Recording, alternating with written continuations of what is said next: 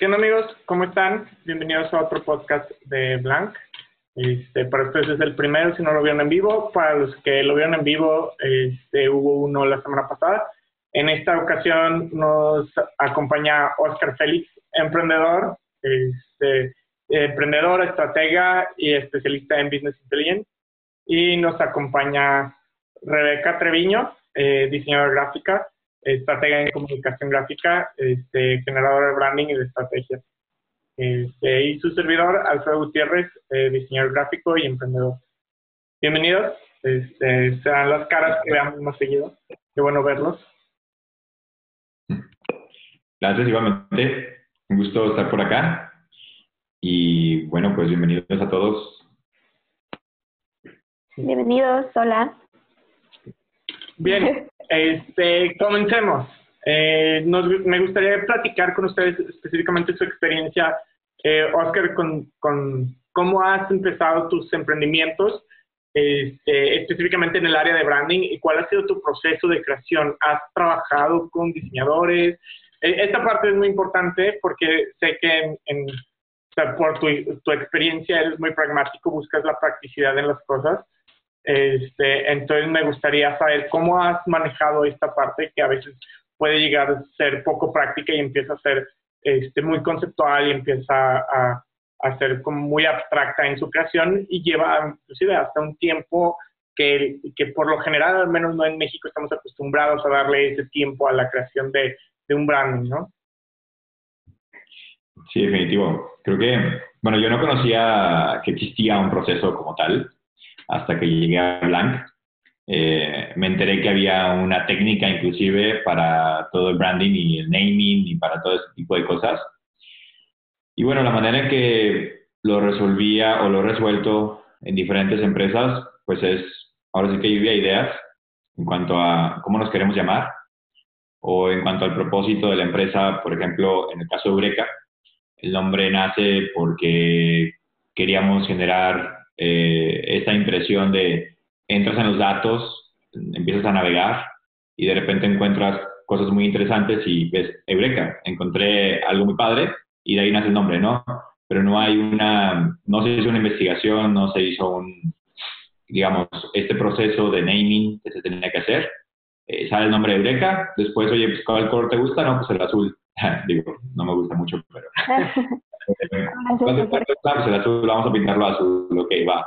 Es formal, es en cierto modo, eh, permite proyectar lo que queremos.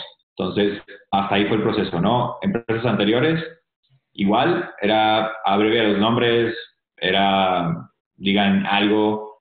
Eh, si hubiese puesto un despacho de abogados, seguramente hubiese sido Félix Abogados Asesores o socios o algo así como todos los despachos de abogados.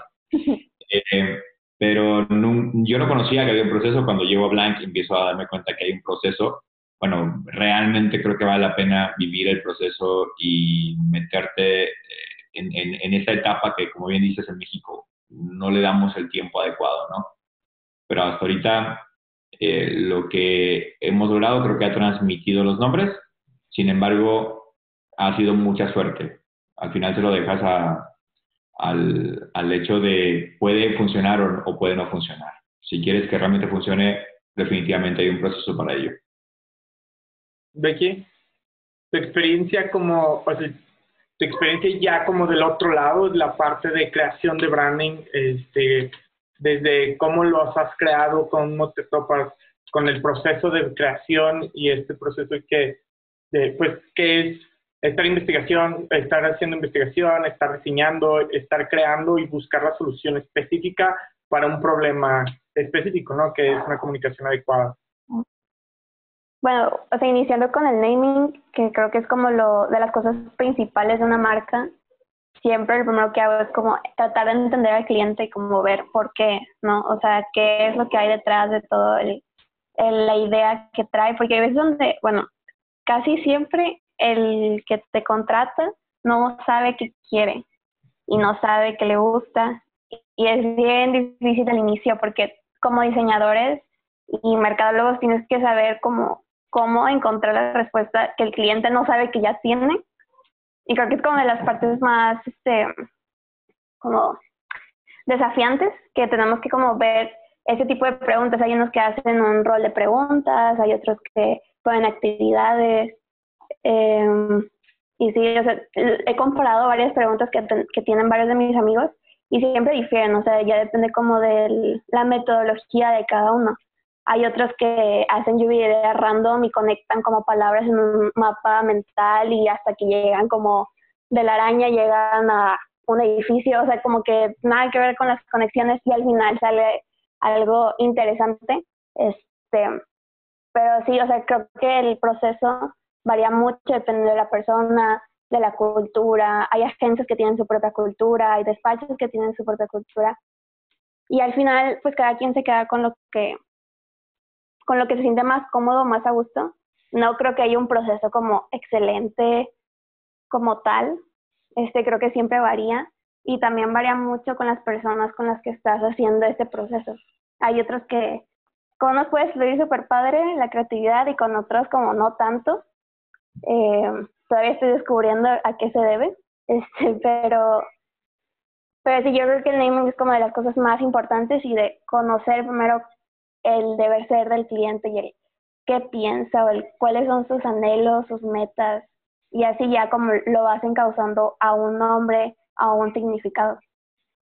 Creo, creo que comentas algo bien importante, que, que no hay, el proceso debe de adaptarse al cliente como tal, que es algo que, que Oscar vivió, ¿no? Que él, lo hace con su proceso que él considera que es el más adecuado. Obviamente, este, cuando estás estudiando, estudiando y haciendo este, estudiando y practicando el diseño, tienes que adaptarte a lo que necesite cada cliente, porque como comentaste, hay unos con los que fluye mucho la creatividad y otros no. Entonces, ¿qué herramienta vas a usar?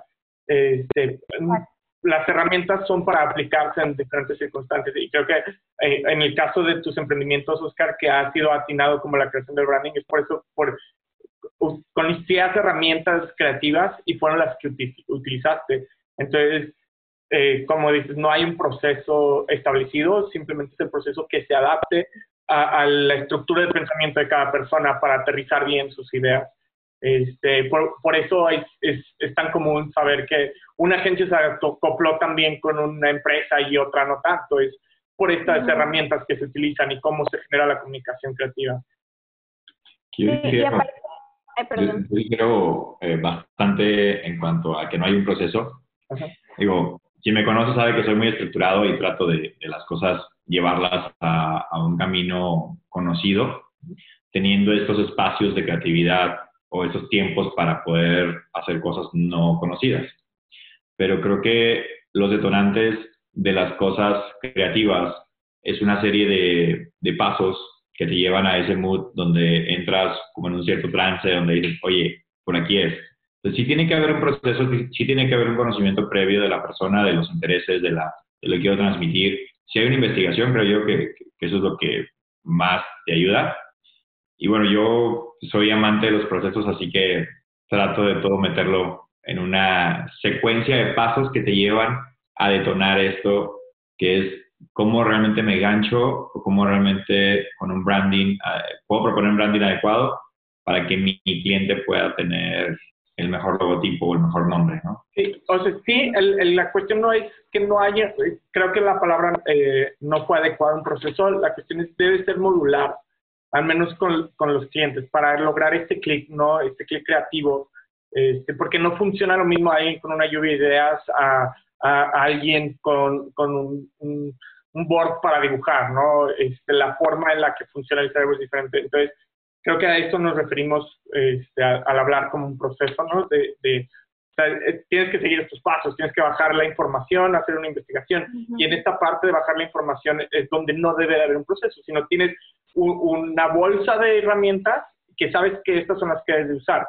Este, y creo que debe de haber una forma este, para determinar qué herramienta usar. Entonces ahí, pues sí puedes caer como en, esta parte. Sí llega a ser un proceso, pero en esta sección debes de utilizar todas las herramientas que conoces y experimentar cuál se acopla más con, con el usuario, ¿no?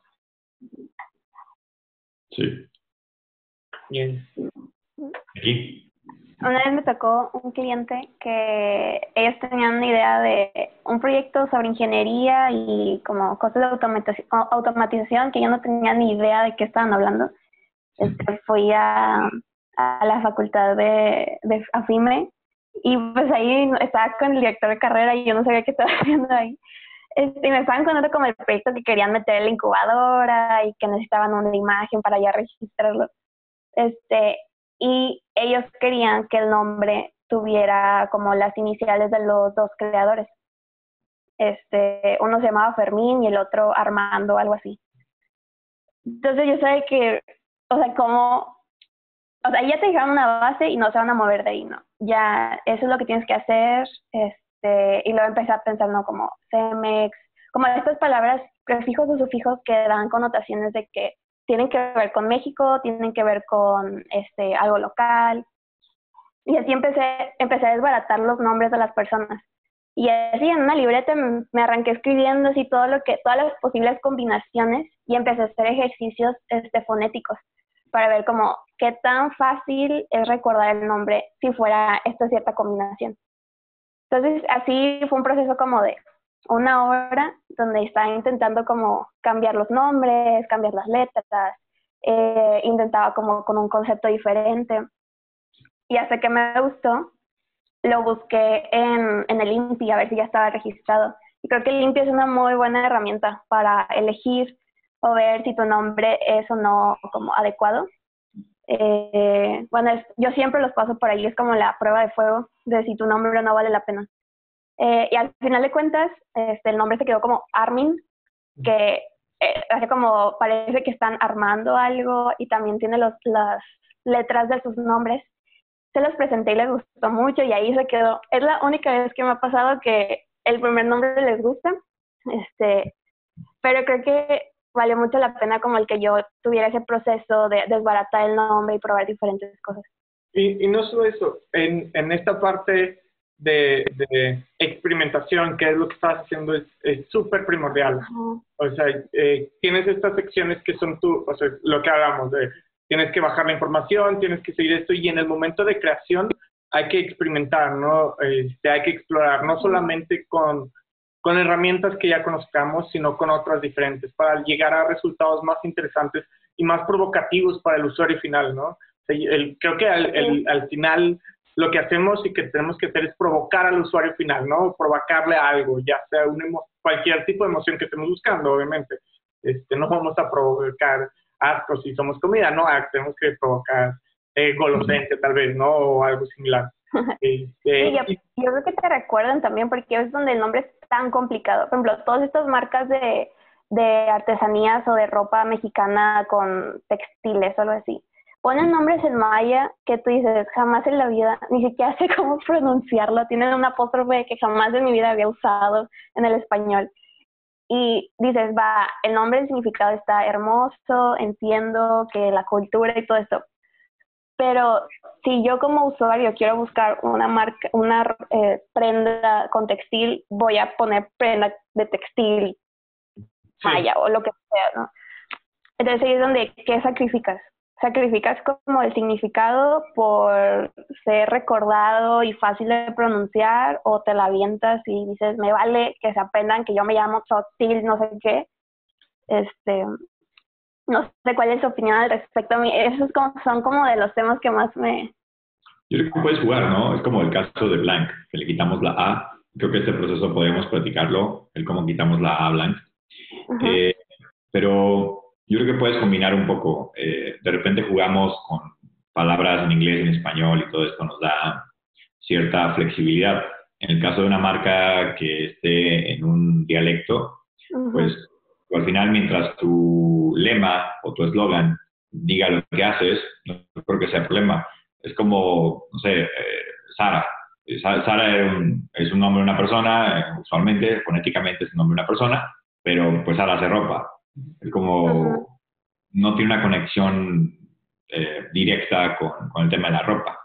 En todo caso, le hubieras puesto planchadora o algo por el estilo, ¿no? La o algo por el estilo que, que sí conecte, pero bueno, no. Eh, creo que yo creo que sí, sí hay, una, hay cierta flexibilidad en innovar, en crear, y también a mí sí me agrada el tema de los nombres en dialectos, eh, en cierto sentido, porque dan una, cultura, dan una historia, dan un propósito también te, da un arraigo totalmente hacia lo que estás haciendo, ¿no? Creo, que hay dos temas importantes. Uno, de que te, vas a tener que esforzar mucho por posicionar el nombre o descubrir cómo sucede. Y cuando suceda, no, no casarte con el nombre, porque que, un ejemplo que me gusta mucho es la cervecería Moctezuma. Este, la Indio no se llamaba Indio, la Indio se llamaba cerveza Moctezuma, pero la gente no podía decirlo. Eh, digo, a pesar, lo podemos decir ahorita sin problema, ¿no? Pero quizá, digo, estamos hablando hace años, no lo podían decir, entonces le llamaban la cerveza de la, del Indio, ¿no? Cómprame la del Indio, cómprame la del Indio. Entonces, ¿qué fue lo que hizo el equipo de mercadotecnia? Fue, bueno, cambien el nombre y ponle Indio. Y, y ahora es una cerveza súper reconocida. Y creo que eso es parte de, el branding tiene que ser flexible. Y hoy en día lo notamos todos los días con la tecnología, ¿no? Si no eres flexible, este, vas a morir. Hay un cliente nuestro, eh, una de las empresas, que es, eh, bueno, acabamos de hablar de, diferentes marcas y demás. Insisto, algún día les cobraremos la publicidad. Eh, los cuates de Megalimentos. Megalimentos es una empresa que se dedica a crear eh, eh, salsas y algunos aderezos todos la conocemos como la botanera. Si tú dices megalimentos, no te pasa por la cabeza. Si tú lees en la botanera, en la salsa esta picante, lees en la parte de atrás y se ahí hecha por la botanera, hecha por megalimentos. Pero pues tenían esto de la botanera y tenían otra que se llama la limonera, que es un líquido de limón. Y varios productos tienen una marca para mayonesa, otra para diferentes cosas. Entonces, decidieron homologar todo, sucedió algo similar a lo que comentas con la de Indio, y ahora es la botanera mayonesa, la botanera salsa, la botanera limón, la botanera todo esto, ¿no? Porque la gente está tan arraigado con el tema de la botanera que así te ubico rápidamente. Entonces, eh, ya hace meses cambiaron todo su branding hacia el tema de la botanera y lo que haya sido el producto que, que estemos hablando. Pues está como el caso opuesto, ¿no? Cuando aparece HSBC en México, digo, hace años que cómo se esforzaron, no, no iban a cambiarle el nombre porque es internacional, hubieran batallado muchísimo más. Entonces, ¿qué fue lo que hicieron? Fue una serie de comerciales súper agresivos en los cuales decían, oye, me dijeron que te vieron en tal lugar, decía el esposo el esposo.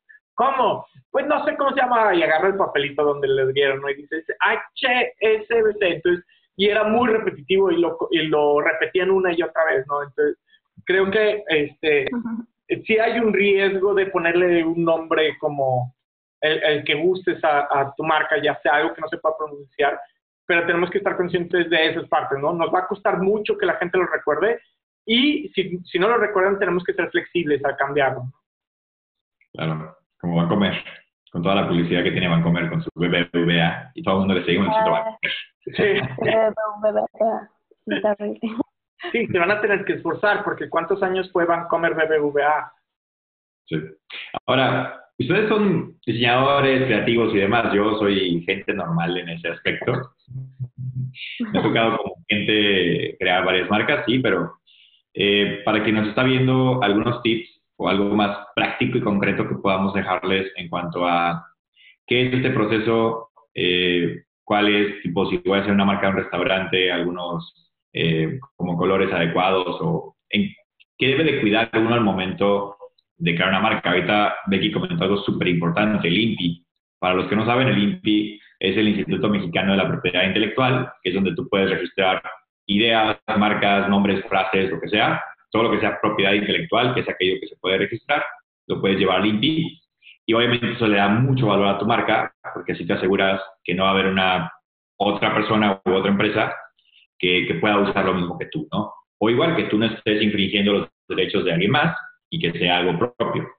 Entonces, creo que ese es un super tip, ir al INPI y revisar que no exista esa marca y, o que no exista en tu fracción, por lo menos, que hay ciertas fracciones exclusivas. O la otra es, eh, si ya tienes, pues regístrala, ¿no? Siempre registra tus marcas y tus frases para que no te las roben.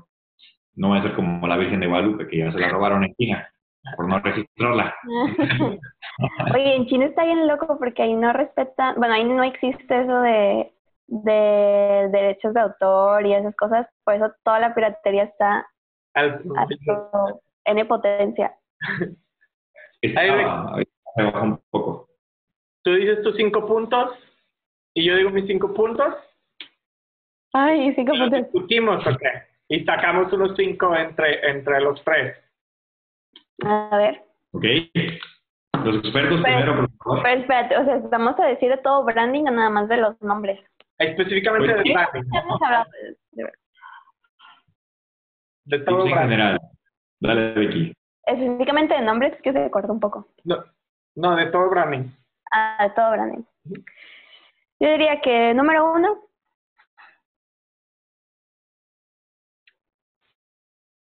como, pero espera, como diseñador o como alguien que hace la marca.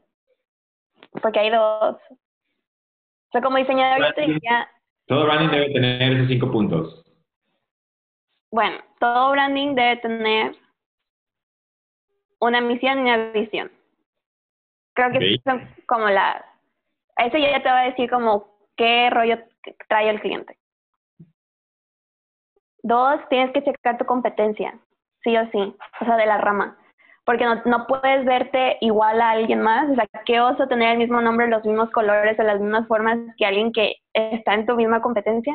O también puede pasar de que, o sea, tú estás haciendo un, pro- un producto fit y te viste, pusiste rosa porque te encanta el rosa, pero todos los productos son verdes y cafés. Entonces puedes desentonar mucho y la gente como que no te va a agarrar. Eh, tres, yo diría, eh, haz pruebas fonéticas, dilo muchas veces hasta que te canses, hasta que como que ya se te asiento, ¿no? Y luego prueba con otras personas. Pon la prueba con gente que no tiene nada que ver contigo.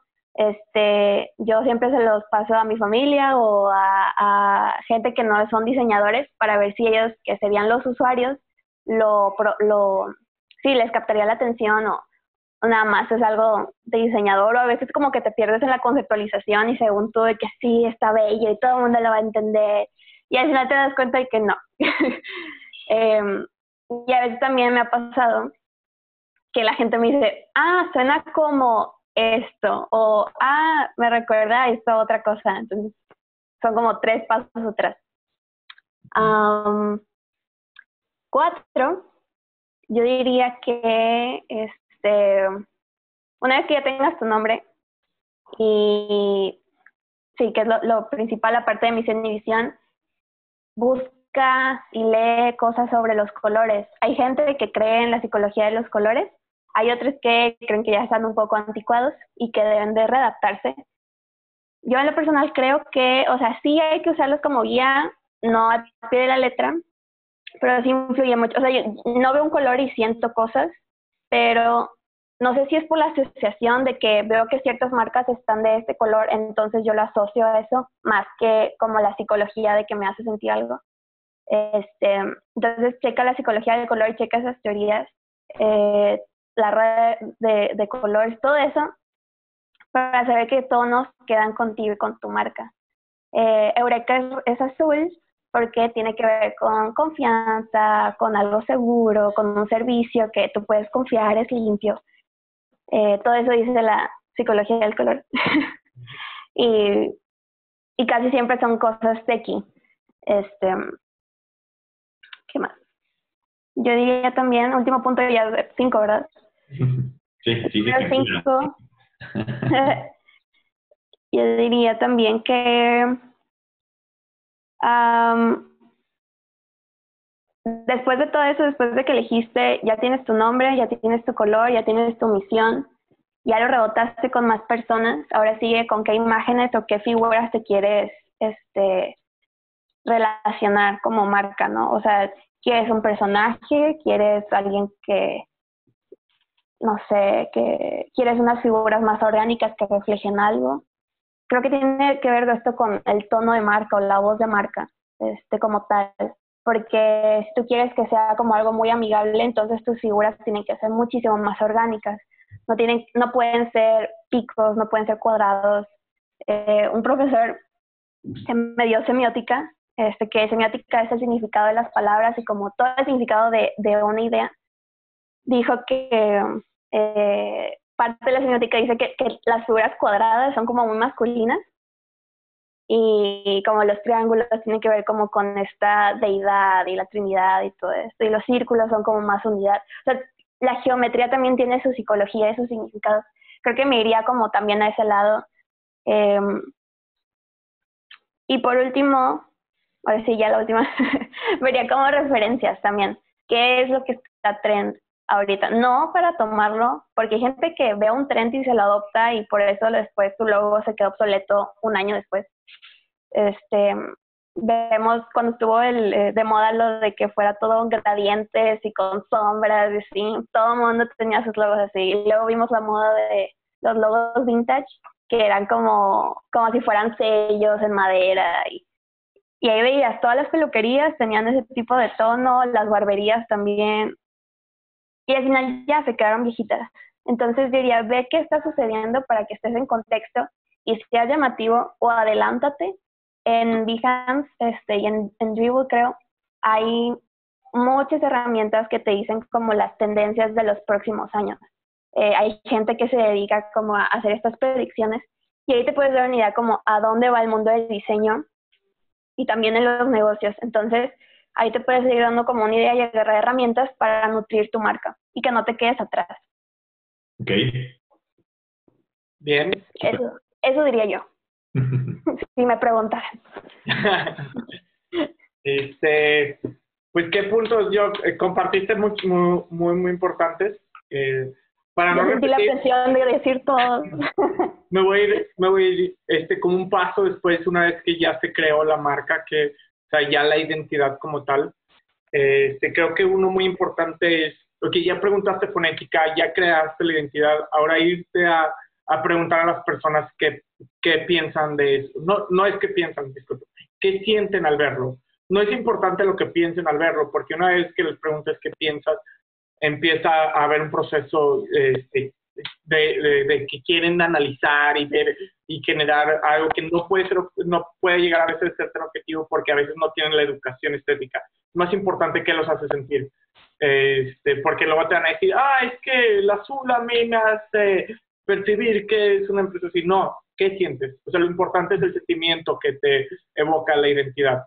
Este es como número uno. Después, número dos, este, haría un, un image, image search back en Google, que es lo mismo que el pero lo haría con imagen, nada más para ver si estás cayendo en algo muy obvio este, este al, tener esa identidad o algo así, este, que digas, oye, eh, al final es imposible generar algo nuevo. La creatividad es la unión de A, B, este, es igual a B, ¿no? Es creación de cosas nuevas, no hay algo completamente Entonces, verificar que no, que, que inconscientemente no estés plagiando, este, inclusive a quien estás contratando, ¿no? Que eso te pasa mucho cuando usas servicios como los logo makers o Fiverr o ese tipo de servicios de que todos tienen el mismo logotipo que tú porque lo compraste ahí, ¿no? Nada más le cambian como cierto color y ya. Entonces, sí hay que tener cuidado con eso, que, que luego pasa, eh, o sea, cuando no haces un diseño adecuado y, y, te venden una idea refrita, que para todo el mundo fue lo mismo, pues sí, te pasa mucho eso. me pasó una ocasión por usar Fiverr. Y bueno, en, esas herramientas, bueno, yo no estoy peleado con esas herramientas, creo que son buenas, este, porque parte de mi espíritu emprendedor dice, hazlo. O sea, no es lo ideal, es una buena forma de comenzar. No diría, digan con, o sea, toda la vida se queden con eso, porque al final de cuentas es algo cero personal, eh, es algo que está muy ajeno a tu ideología, a las cosas que quieres hacer. Inclusive te lo hace alguien de la India, y la cultura mexicana y la cultura de la India, o de, bueno, no tiene que ser de la India, pero algún otro país cambia bastante. Entonces es muy importante que quien te lo haga este, entienda cómo es la cultura de tu país, de tu ciudad, o haya una conexión uno a uno, ¿no?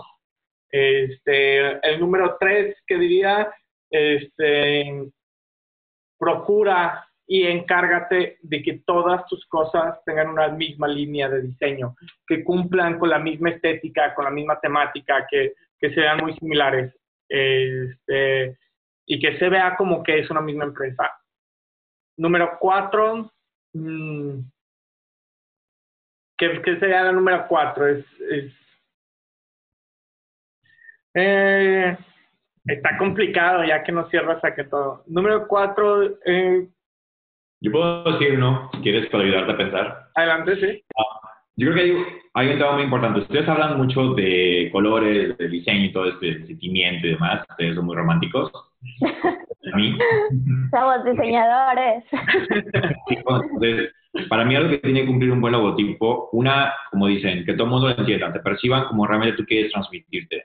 Sea como sea, sea que esté en verde, en azul, en rojo, lo que sea, pero que transmita lo que tú quieres transmitir con tu proyecto. Tu proyecto tiene una, tiene una esencia, tiene una personalidad, y obviamente es la que le da el creador en ese momento. Después, son, después va a ser el conjunto de un equipo, pero en ese momento es lo que tú tienes en tu cabeza y vas a plasmar, ¿no? Entonces, eh, para mí un buen logotipo es ese, o un buen branding es aquel que te hace sentir que estás conectado y que está transmitiendo tu personalidad inclusive, que tu personalidad que le quieres dar a ese proyecto. Una. Dos, que sea global. Nunca sabes, o que sea tan global como tú quieras hacerlo. Eh, Si vas a estar, ahorita decías, Freddy, eh, es que te lo hacen en la India. Bueno, a lo mejor mi marca va para la India y no hay tema. Pero si mi marca va para México o va para Monterrey, Nuevo León en específico, ah, bueno, pues ese es un contexto muy diferente a que si yo digo va para todo México o mi marca quiero que sea totalmente global, a lo mejor elegí un nombre en inglés, pero me estoy dirigiendo a un mercado en español, bueno, oye, ahí tienes un cierto conflicto.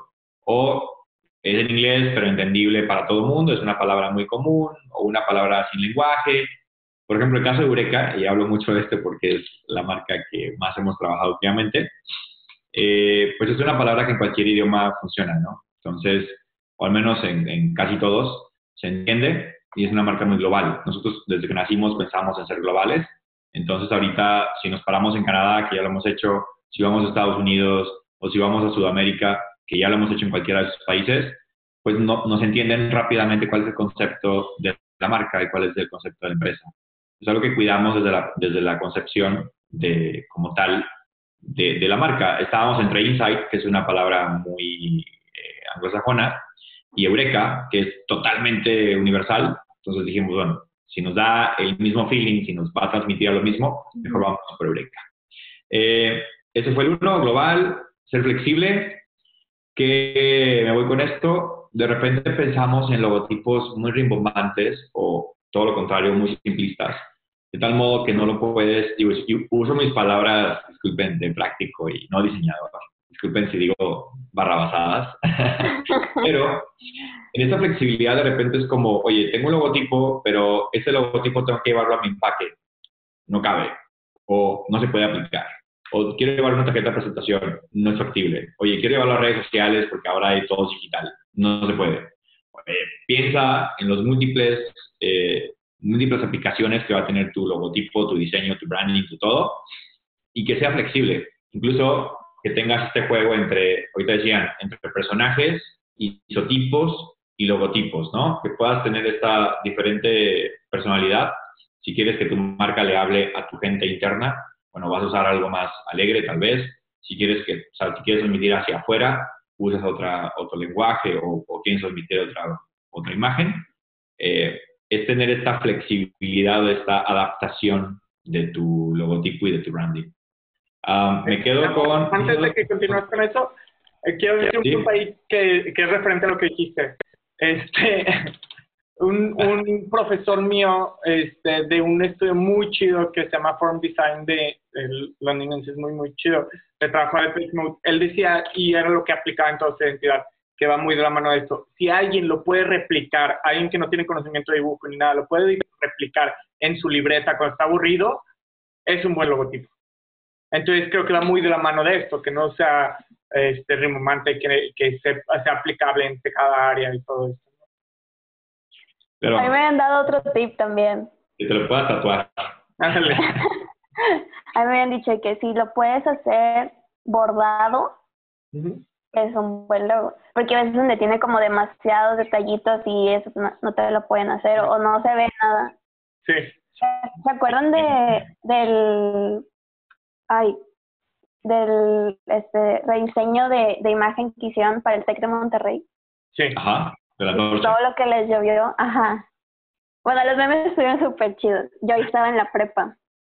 Y me acuerdo cuando hicieron un super evento y les llovió mucho y que qué rollo, qué es esto. Y todo lo que explicaban los diseñadores era como de las aplicaciones. decían de que sí, el logo original con las miles, miles de cosas en el escudo sigue estando vigente, pero solamente para cosas formales. Y todo lo demás ya es para reproducción de camisas y trofeos y lo que sea que quieras poner extra. Y ya después de eso me hizo sentido y dije, ah, ¿cómo? O sea, ¿se puede tener una misma marca con dos logotipos diferentes? Yo creo que al principio es como el que la gente se acostumbre y educarlo de que somos la misma persona, pero tienen diferentes funciones. Eso se me hizo Por ejemplo, el gobierno de México con cada sexenio cambia su logotipo pero la bandera y el escudo mexicano siguen siendo el mismo, eso no lo cambias. O sea, oficialmente es el escudo, pero cada gobierno, cada sexenio tiene su, propio, su propia identidad. Ya este gobierno pues todo colores muy pasteles y todo esto, sin ni nada, a mí no me gusta, pero esa es la manera en que ellos decidieron elegirlo. hay otros que han partido el águila y que eso es anticonstitucional y demás, pero bueno, cada uno le da su identidad y su feeling totalmente a, a su imagen. Creo que es este juego que comentas de lo oficial o lo, totalmente formal de lo que yo quiero transmitir a cierta comunidad o en cierto periodo de tiempo. Ay, creo que hay otro tema, hay, una cosa que se llama marcas líquidas. Si quieres, escuchado Es bien importante y qué bueno que lo comentas. Este, porque ese tema nos vamos a ir largo. Va a ser muy bueno. ¿Quieres sacar tus dos puntos que te quedan, Oscar? yo tengo idea de que es una vida, pero ahorita me dicen. Ahora educamos. La otra, yo tengo una pregunta, más que un punto, yo tengo una pregunta para cerrar mis, mis opiniones, porque ya dije varias, pero eh, ¿qué tan válido es utilizar eh, como iconos tipo árboles dentro de un branding, uh, caras, ahorita como decías, un poco, un tanto mm, artísticos, pero que se vuelven complejos, ¿no? De, replicar.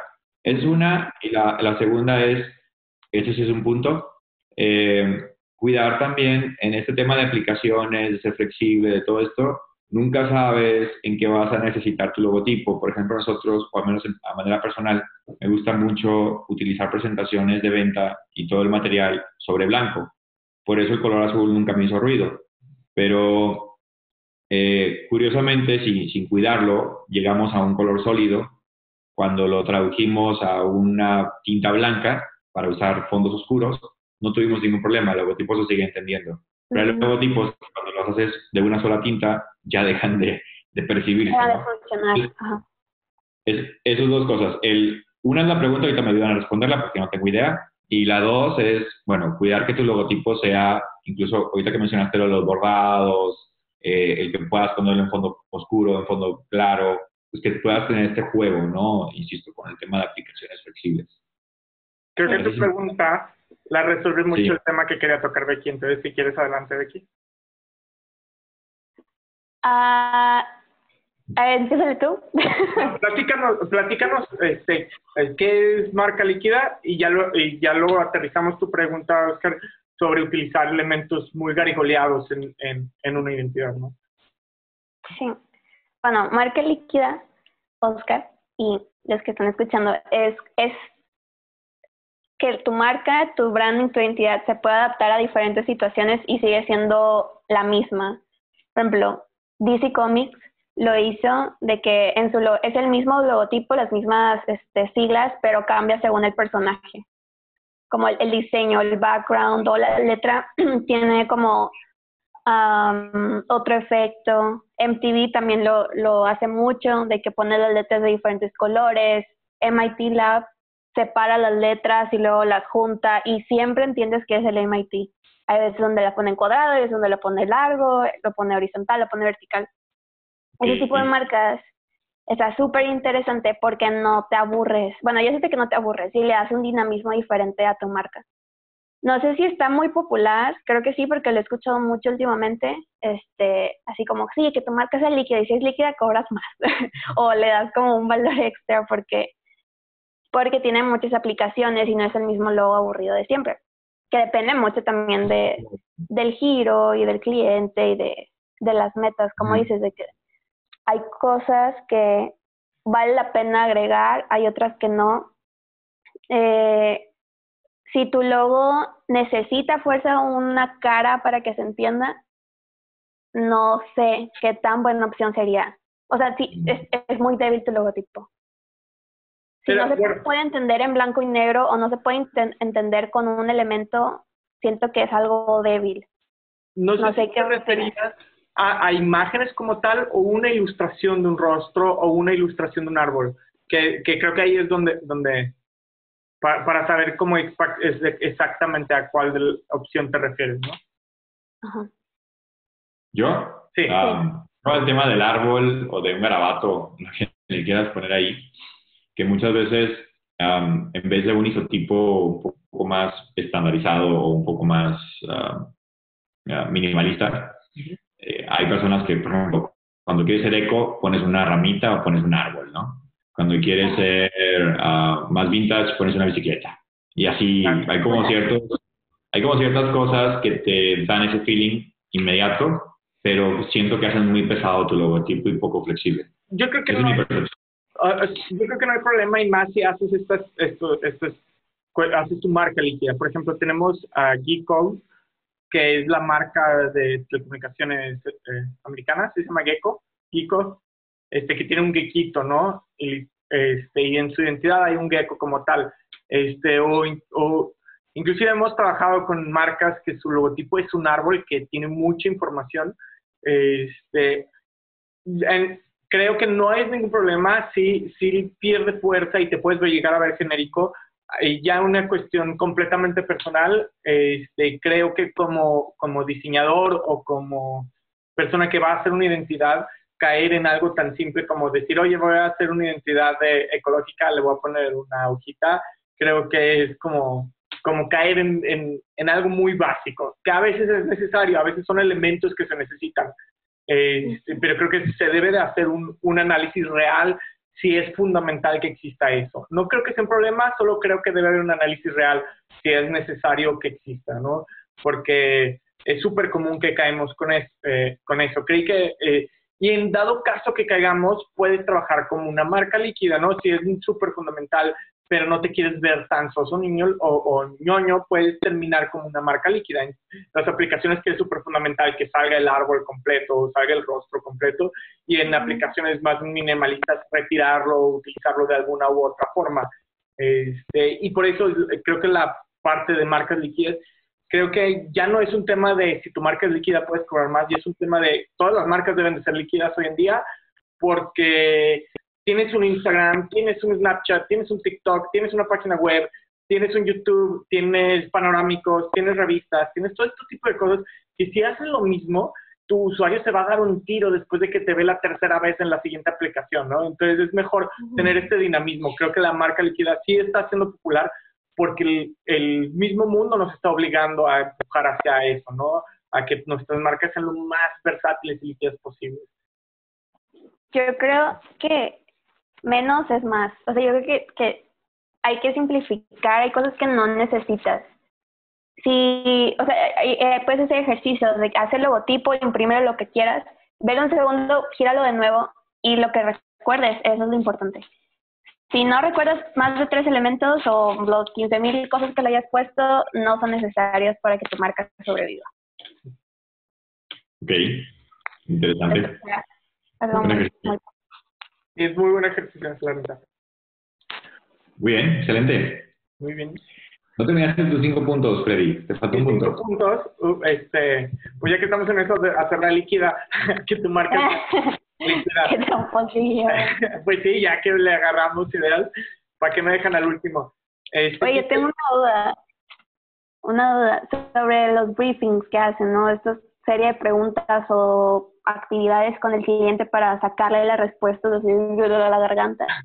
Hay unas preguntas como muy no sé si psicológicas o cuál es el punto, que es como si tu marca fuera un zapato, ¿qué marca de zapato? hay veces donde yo siento que ya está muy allá o no sé cómo aplicaría eso en mi marca. Este, no sé qué opinan ustedes, o sea, qué, qué valor le ven a ese tipo de preguntas como, si fueras un perro, ¿qué raza de perro serías? ¿Cómo le haces para englobar todo eso, juntarlo con los gustos del cliente, con las tendencias del diseño? O sea, ¿cómo? ¿Cómo haces eso? Creo, bueno, es, eh, yo soy muy partidario de eso y creo que eso es, es importante porque no porque esa pregunta sea importante, sino porque la serie de actividades que puedas llegar a hacer te va a dar información y quizá esa, eh, eh, específicamente esa pregunta no te va a dar la información, pero eh, si lo haces con varios objetos si lo, y lo dejas hablar, no, no lo partes, empieza a dar insights bien interesantes, ¿no? Por ejemplo, este, aplicamos mucho la de si fuera, si, si tu marca fuera un, un carro, ¿qué carro sería? Y empieza, si es una persona, es, es muy sencillo, ¿no? Te dicen, y tú preguntas por qué y ahí es donde está lo importante. Este, mucha gente, cuando son, eh, eh, a veces llega a ser muy obvio, pero este, no, a veces eligen lo más lujoso o a veces eligen de que, oye, no, sería una camioneta y no sería del año, sería una camioneta que ya lleva kilometraje y que lleva trancazos y que se ve con experiencia.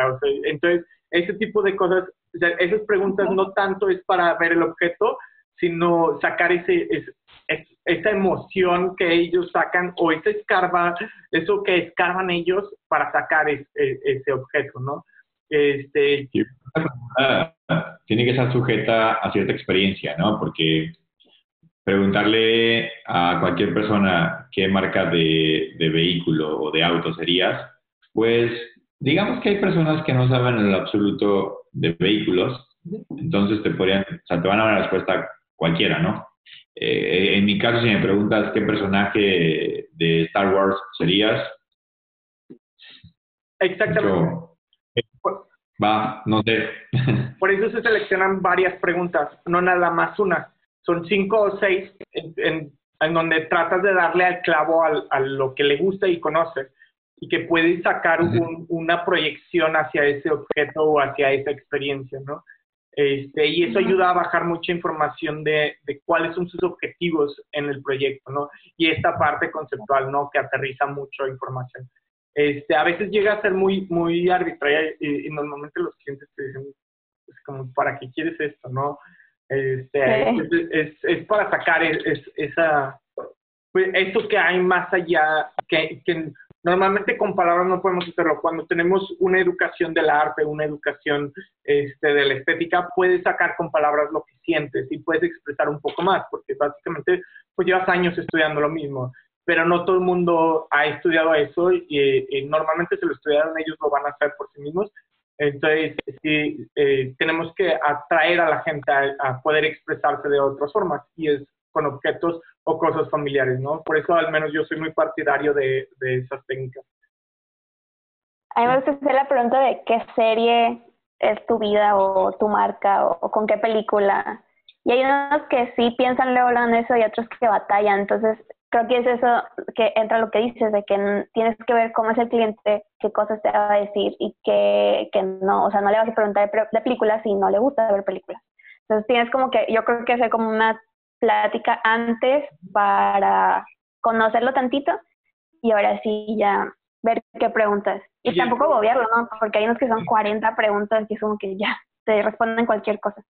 Es como lo que platicamos al inicio, Oscar. Esta es la parte que no hay un proceso. Tienes, es, es, esta parte es parte de un proceso que se tiene que cumplir esta sección, pero tienes eh, 10.000 herramientas, ¿no? Y, y, en ese momento decides qué, qué herramientas vas a usar para, para bajar esa información. Pero o sea, sí, es un proceso, pero proceso, que es proceso se adapta. es un proceso que se adapta. Ah. Sí. Digamos que es como ir a la guerra y no sabes qué arma vas a utilizar, pero traes un kit de armas para saber en ese momento cuál es la que vas a utilizar. Pero definitivamente es un proceso. Tienes que entrenar y tienes que saber utilizar todas las armas para poder saber cuál es la que vas a utilizar. Definitivamente. Um, hay un libro. Qué pero Cuando contraté a la primera persona creativa en una de las empresas, me decía y me abogaba que no había procesos en la creatividad, que lo agobiaba con el decir que había procesos en la creatividad. Entonces me dio la tarea de buscar libros que hablaran acerca de creatividad y encontré uno que se llama Ágilmente, este libro de Ágilmente te habla de un proceso que te lleva a la creatividad. Entonces, cuando empecé a aplicar eso, eh, me di cuenta que realmente incluso la creatividad lleva un proceso. Es un proceso de desconexión, es un proceso de aléjate de todo, es un proceso de enfócate en lo que se va a hacer en este momento y empieza a tirar toda la basura que tiene el cerebro para que llegues a, lo profundo donde están las verdaderas ideas creativas, pero tienes que empezar a drenar, ¿no? Como que tu día a día. No estar pensando si dejé, como dicen las mujeres o muchas mamás, si dejé los frijoles puestos en la estufa o no. Tienes que drenarte de ese tipo de cosas. Sí. Y ya cuando te drenas de todo eso empiezas a llegar a ideas abstractas y muy buenas, muy creativas. Pero es un proceso. O sea, hacer eso es un proceso. Por más que no por espíritus rebeldes y artísticos, sí, sí lo es. Este, inclusive, pues uno de los de las cosas que más utilizamos aquí en Blank es, está basado en, en el design thinking. O sea, ¿qué, ¿qué, más proceso hay que eso? no Es, es un proceso creativo, perdón, se caen. Es un proceso creativo, pero al final es un proceso, ¿no? Este, y tiene que cumplir ciertos pasos para, para lograrse.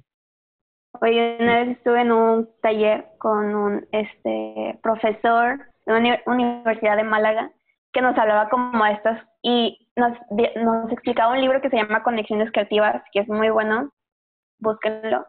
Y nos puso también un ejercicio. Él quería que interpretáramos este como nuestro concepto de la casa dibujado. Entonces, si tienen papel, saquen un papel y un lápiz porque está, está chido, está chido que hiciéramos el ejercicio. Nos decía, vamos a hacer... cierre al, al podcast, ¿les parece? Va. Yo lo voy a hacer digital porque... Típica de, la casa típica de, de, la primaria. ¿Mande, perdón? La, ¿Tengo que dibujar la casa típica de primaria o qué casa? No, no. La primera instrucción es dibuja una casa. Ok. casa. dibuja una casa. Es todo lo que te voy a decir. Bien. Yo tengo mi casa que dibujo desde que estoy en kinder. No nos digas, no nos demuestres todavía. Y es... Ah. ¿Cuánto tiempo tenemos? Ya, o sea, es un segundo. ¿Ya dibujaste una casa? Es chiquito, es un dibujo pequeñito. vas a hacer varios dibujitos. Ya. ¿Ya? Ok, ahora dibuja una casa. ¿Otra? Tiene que ser diferente, tiene que ser diferente a lo que ya dibujaste. Ok. Pero casa.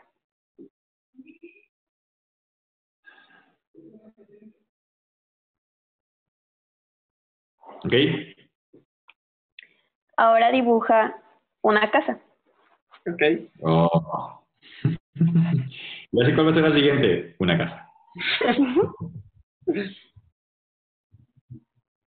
¿Ya dibujaste tu tercera casa? Ya casi. Estoy en eso. Ya. Listo. Ok. Y por último, una casa. Mío. Eso tan creativo, ¿eh? Pero como todas las casas son, tienen que ser diferentes, ¿no? Sí, sí, sí. ¿Me dice el avionazo o es real? No, sí, sí, sí. Tienes que dibujar una casa diferente cada vez. Porque es lo que dices, es exactamente el mismo proceso que estás diciendo, que al principio tienes una idea que es como lo básico. Ya terminaron de dibujar sus casitas para explicar. A ver, muéstrenlas. Una, dos, tres. Espera. Es que a mí se me el papel. Ay, espera, voy a ponerles número porque como está flipeado no van a ver cuál es. 21. Ah. Este ejercicio es seguro para que lo hagan en sus casas. ok. Ahí está mi... ¿Ya vieron? ¿Se ven? Sí, está. Ah, ¿Cuál fue, ¿Cuál fue la última casa? Esta. Esa es la última. La que parece popó de emoji. Poposita.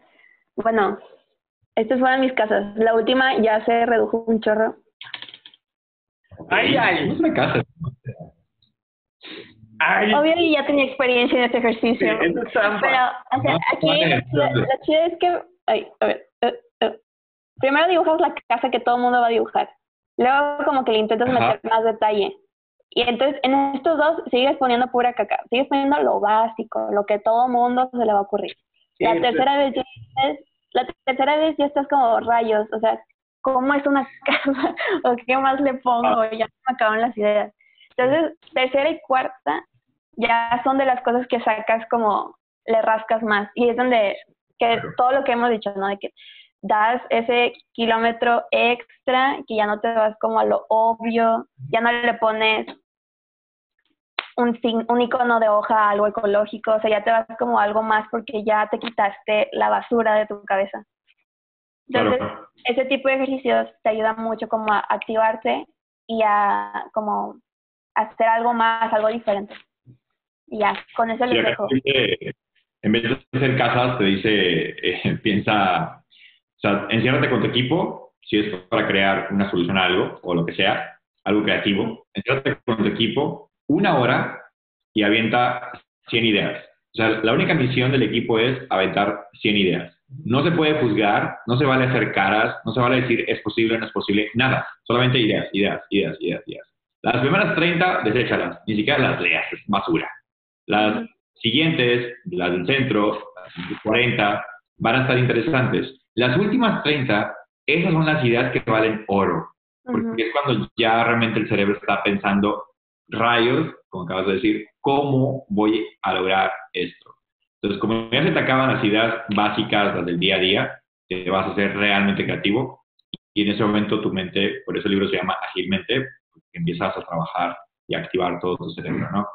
Es un libro muy recomendable, muy corto, una lectura muy rápida y la verdad vale la pena. Perfecto. Tenemos dos libros que la gente debe leer, Ágilmente y el tuyo, Rebeca, Conexiones creativas. Conexiones Creativas. Ah, O sea, no es mío, pero yo lo recomiendo. Y tú, tú lo recomiendas. Este, Voy a buscar el autor, igual lo ponemos en el link ya del podcast, Sí. eh, para que, digo, quien quiera leerlo, pues lo pueda leer, ¿no? Eh, no lo tengo aquí a la mano ahorita, lo tengo en mi Kindle, pero no lo tengo aquí a la mano. Igual los ponemos ahí en el link. Súper. muchas gracias. Muy divertida conversación. Un gusto verlos. Este, Igualmente. Y pues nos vemos eh, la siguiente semana. Bueno, a ustedes los veo mañana, pero a todos los demás los veo la siguiente semana. Que tengan muy buen día. Este, disfruten. Corazoncitos para todos. Corazones kawaii. Ok, no sé qué es eso, pero... Sí. Son corazones guays.